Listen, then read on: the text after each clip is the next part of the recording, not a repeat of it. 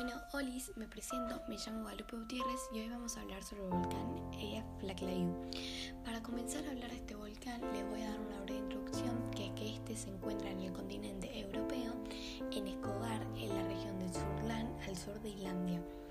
Y este volcán de 1666 metros de altitud se encuentra bajo un glaciar del mismo nombre de hasta 200 metros de espesor que cubre parcialmente el volcán y se formó hace unos 700.000 años y ha sido muy activo con erupciones conocidas en el 550, 920, 1612 y entre los años 1821 y 1823 y 2010 que es una de las más reconocidas ya que fue más actual.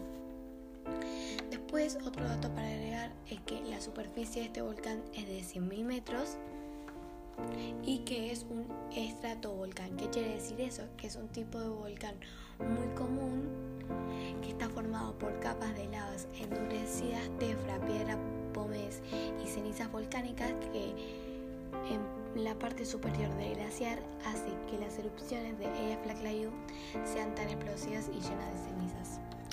Ahora vamos a hablar un poco de la geología. ¿Qué quiere decir?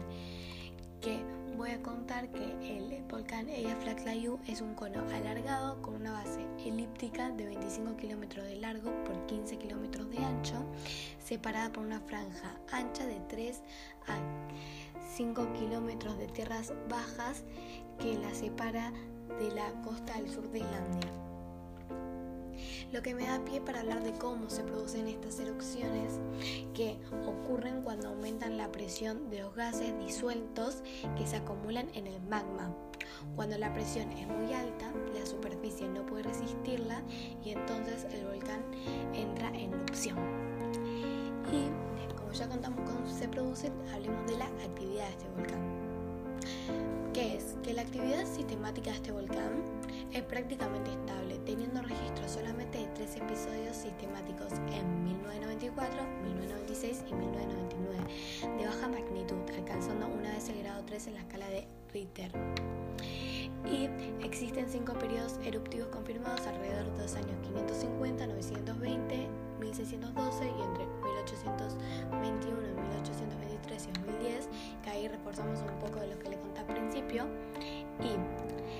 los dos primeros documentados, mediante el análisis de los restos de la erupción, pero no hay documentación histórica. Claro, en los dos primeros, en 1550 y 920, no hay mucha documentación histórica.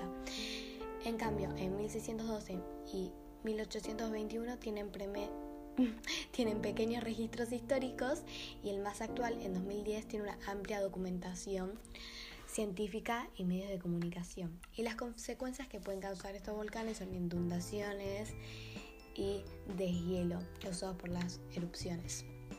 Y bueno, eso fue todo por hoy. Espero que les haya gustado y me despido. Besos. Bye.